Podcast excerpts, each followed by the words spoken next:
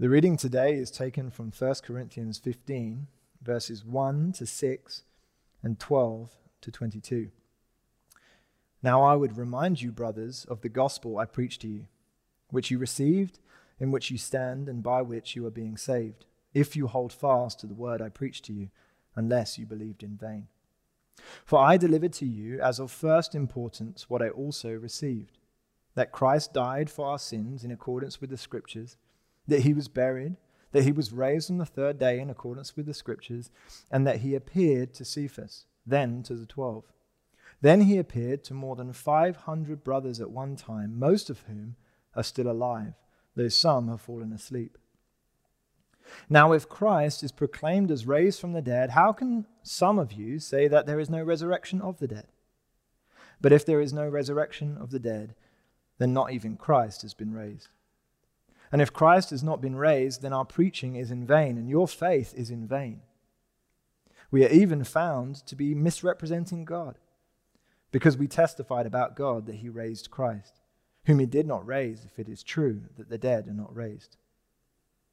For if the dead are not raised, not even Christ has been raised. And if Christ has not been raised, your faith is futile, and you are still in your sins then those also who have fallen asleep in Christ have perished. If in Christ we have hope in this life only, we are of all people most to be pitied. But in fact, Christ has been raised from the dead, the firstfruits of those who have fallen asleep. For as by a man came death, by a man has come also the resurrection of the dead. For as in Adam all die, so also in Christ shall all be made alive. Well, good morning. For those of you that don't know me, my name is John. I'm on staff here at Christ City. And today I have got the mammoth task of talking about the resurrection of Jesus, which is, is arguably one of the most outrageous of all of the Christian claims, but it's also foundational. If you're a visual learner like I am, you'll have noticed in our Christology series a general downward movement we started with the pre existent Son of God who, who condescends to us at the incarnation, becoming a man, and then humbles himself to the point of death, even death on a cross. This week, however, what I want us to notice is that there is a change in direction. There is a, a turning point in the story. And so today, I'm going to make the claim that the resurrection of Jesus isn't just the turning point in the story of Jesus, but it's also the point at which all of human history turns. I'm going to do this by looking at three dimensions of the resurrection that we see in our First Corinthians text. So we're going to look at first the resurrection as history, second, the resurrection as a new humanity, and third, the resurrection as hope. So, history, humanity, hope. First, the resurrection as history. In verses 3 and 4, it says, For I delivered to you as of first importance what I also received that Christ died for our sins in accordance with the Scriptures, that he was buried, that he was raised on the third day in accordance with the Scriptures. The first point is a simple one, but it's important. It is the affirmation that the resurrection of Jesus actually happened. Now, it may sound obvious, but the truth of the resurrection, the truth that this event actually happened, is the big point to make here. You see, when we look at the life of Jesus, as we have been in our series, often the big point to make, the contentious point, is an interpretive one. How do we interpret the event? So, for example, if we look at the birth of Jesus, there is no one who argues that Jesus wasn't born. We all agree that Jesus was born, but it is a uniquely Christian contention that Jesus' birth was an incarnation. We interpret it as God becoming man. The, the same is true for Jesus' death. You see, it isn't contentious to say that Jesus died. In fact, it's not contentious to say that Jesus died on a cross until you say, as we do, that it was an atoning death, that it was the Son of God taking upon himself the sins of humanity. When it comes to the resurrection, however, the main point, the point of contention, is in the happening. Did it happen? In verse 17, it says, And if Christ has not been raised, your faith is futile and you are still in your sins. You see, if it didn't happen, Paul says, Christianity is worthless. If it didn't happen, your faith, my faith, all of this is pointless. It's important that it happened. Now, you'd think that in light of that, I would spend the entirety of our time together giving you evidences for the resurrection, giving you proofs that it happened. But I'm not going to do that. Here's why. Partly because for most of you watching, you've already put your faith and your hope in the risen Christ. And so, in that sense, I'll be preaching to the choir. But also, interestingly, notice that that's not where Paul spends his time. Notice Paul's context. Paul is living in a time when his challenge is not to argue for the resurrection of Jesus, but actually to argue from the resurrection of Jesus. Here's what I mean by that. Paul's argumentation in our text goes something like this There are some people who are denying that there is a general resurrection of the dead. They're basically saying that there's no life after death. But here's the problem He appeared to Cephas, then to the twelve. Then he appeared to more than 500 brothers at one time, most of whom are still alive, though some have fallen asleep. Now, if Christ is proclaimed as raised from the dead, how can some say that there is no resurrection of the dead? He's saying, How can some of you say that there is no life after death when we have seen life after death? We have seen Jesus risen from the grave. In Acts 1 3, it says that Jesus presented himself alive to them after his suffering by many proofs, appearing to them during 40 days and speaking about the kingdom of God. You see, the reason why Paul doesn't spend time arguing for evidences of the resurrection of Jesus because the evidence for the risen Christ for Paul's generation is the risen Christ. You see what I'm saying? The resurrection was a widely witnessed, documented historical event. And as a result, Paul and indeed the whole of the New Testament don't spend their time arguing whether or not it happened, but what does it mean that it happened? Now, before I move on, I want to make one further point about the resurrection as history. Now, it happened. Yes. But with historical events, we always have this option, don't we, of leaving them in the past, of keeping them at a distance. In 49 BC, for example, Julius Caesar famously crossed the Rubicon River, and the result of which is understood to lead to the rise of the Roman Empire. And it's all really, really interesting, trust me. But honestly, who cares? Who cares about a 2,000 year old event? Why not leave it in the past? Why not leave Jesus in the past? Why should we care any more about Jesus than we do about Caesar? Well, when you think about it, the answer is quite simple and obvious. It's because Caesar is dead. You see, the very nature of the resurrection the very nature of this particular unique historical event is that it necessarily imposes itself on our present situation because if Jesus is no longer dead, he's alive today. You see, we can affirm the historical Jesus and live with him at arm's length. We can distance ourselves from him as an important historical figure that we consult with once in a while whose moral teachings we sporadically furnish our lives with, but when we affirm the resurrection, we are confronted in the present by the claims of Jesus, by the risen Jesus. Tim Keller puts it like this If Jesus rose from the dead, then you have to accept all that he said. If he didn't rise from the dead, then why worry about any of what he said? The issue on which everything hangs is not whether or not you like his teaching, but whether or not he rose from the dead. Now, I once heard a story of a pastor who was furious at his congregation, frustrated with, with the way that they were leading their lives, and, and in a fit of rage, he said, If Jesus could see you now, he'd be turning in his grave. Now, I hope that you recognize that that's funny and ludicrous and disturbing. The bankruptcy of such a statement illustrates the danger of missing this first point. If Jesus is dead, we can leave him in history. Who cares what he says?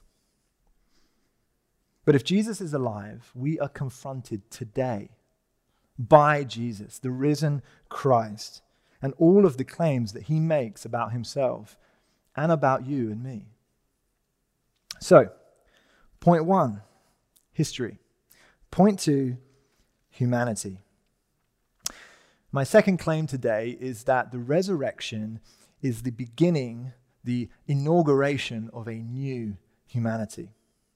Verse 20, it begins, But in fact, Christ has been raised from the dead, the firstfruits of those who have fallen asleep. For as by a man came death, by a man has come also the resurrection of the dead.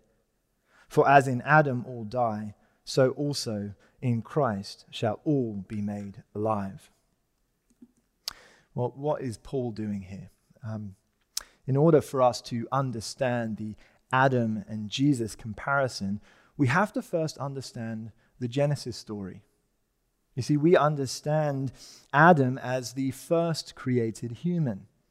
We read about Adam walking in the garden in intimate relationship with God. And then we read about his subsequent disobedience from God, which resulted in the separation between him and God, a separation from the very source of life itself.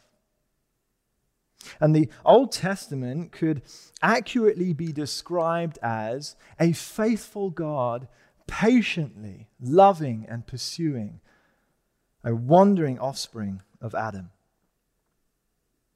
Now, we know this story, don't we? But what's interesting is what Paul does with it.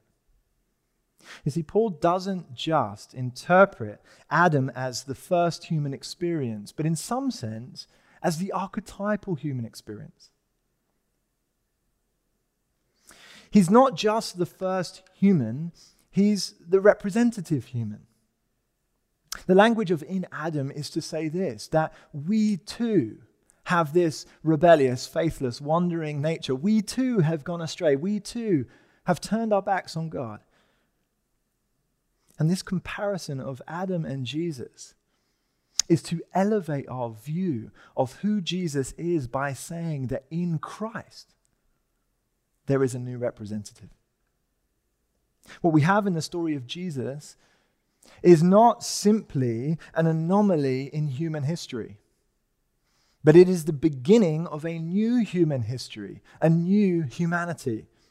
New Testament scholar N.T. Wright writes The message of Easter, which is where we celebrate the resurrection, is that God's new world has been unveiled in Jesus Christ and that you're now invited to belong to it.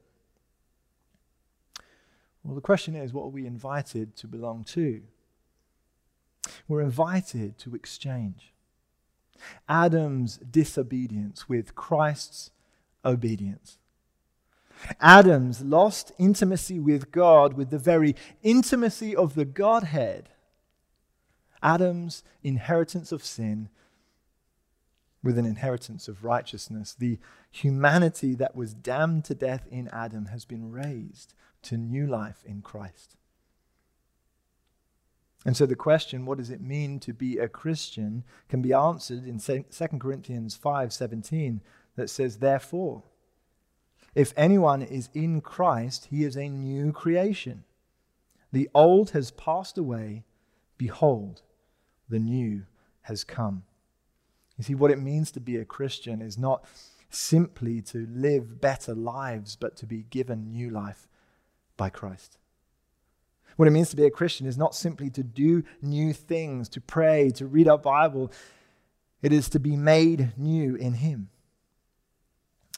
Dane Ortlund puts it like this Christ was not sent to mend wounded people, or wake sleepy people, or advise confused people, or inspire bored people, or spur on lazy people, or educate ignorant people, but to raise dead people.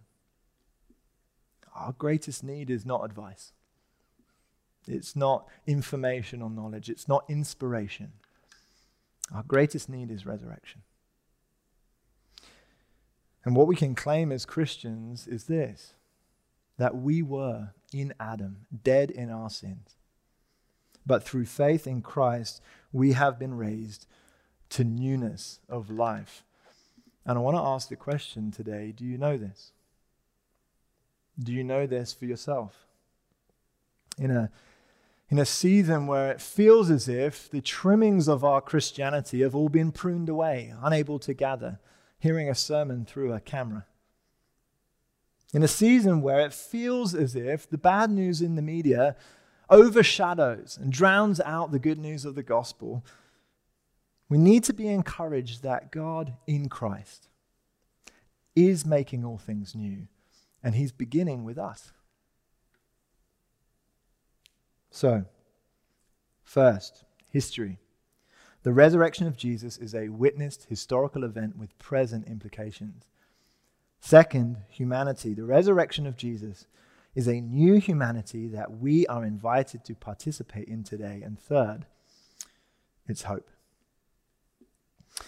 In order for us to truly understand the resurrection of Jesus, we have to know that at the heart of the resurrection of Jesus is the hope for a resurrection for us in our text, Paul is, is addressing a particular group of people that are arguing that there's no general resurrection, arguing that there's no life after death. But this isn't a niche question for just a few of us, is it? This is almost the fundamental human question. Faced with the unavoidable, imposing reality of death, the existential question is raised is this it? Is this it? Or is this part of something bigger? The sin that surrounds us makes us hope, doesn't it, for something more, something better, something beyond. But death raises doubts. In answer to the question, is there something more?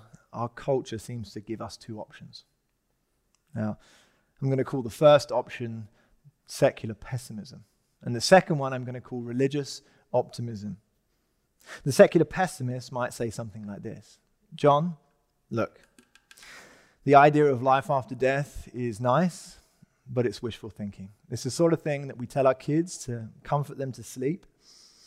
100% of people die, no one raises. This isn't secular pessimism, John, this is realism, unfortunately. The religious optimist, on the other hand, might respond by saying this Surely our inner longings for something more, our inner longings to be part of a bigger story, to have meaning beyond the 80 years. Surely there must be more.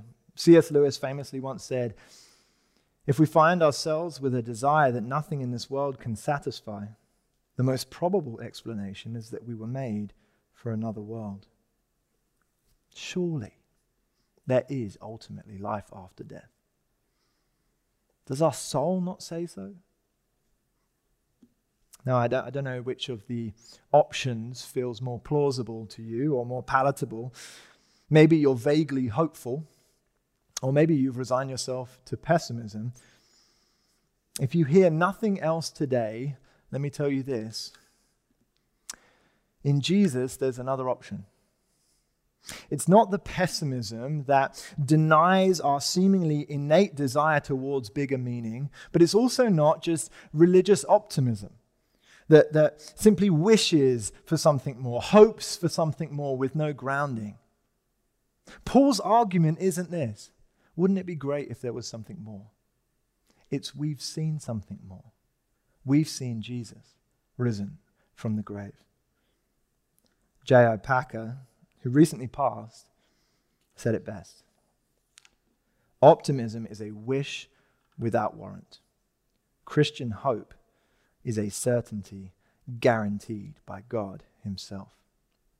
You see, neither Paul nor Packer had to settle for vague hopefulness or resign themselves to hopelessness that had no grounding, had no substance, had no weight to it. But they could hold to a hope beyond the grave that had a grounding. The Christian hope, Christ City, has a name, and his name is Jesus. Now, just this week, I was reminded of the hope of the resurrection. Sarah and I got talking to a woman called Susie. Susie lives in our neighborhood and she's in her 70s, and we had the honor really of hearing a bit about her story. She told us that both of her parents were Christians, and uh, when she was younger, they both got sick, and she prayed that God would heal them and made a bargain with him that she told us that he didn't come through on. They subsequently both died in quick succession. We had a chance to pray with her graciously, and I told her to listen to the sermon. Uh, so, Susie, if you're watching, uh, this is what I wish I'd have had the presence of mind to say at the time. At the end of chapter 15 of 1 Corinthians, Paul points us to the ultimate implications of the resurrection.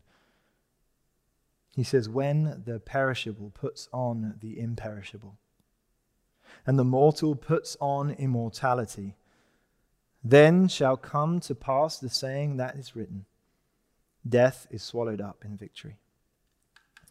O death, where is your victory? O death, where is your sting?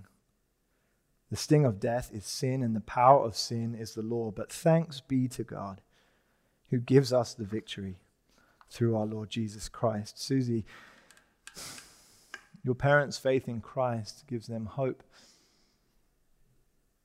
It means that they will rise again. In Christ, God came through on the bargain.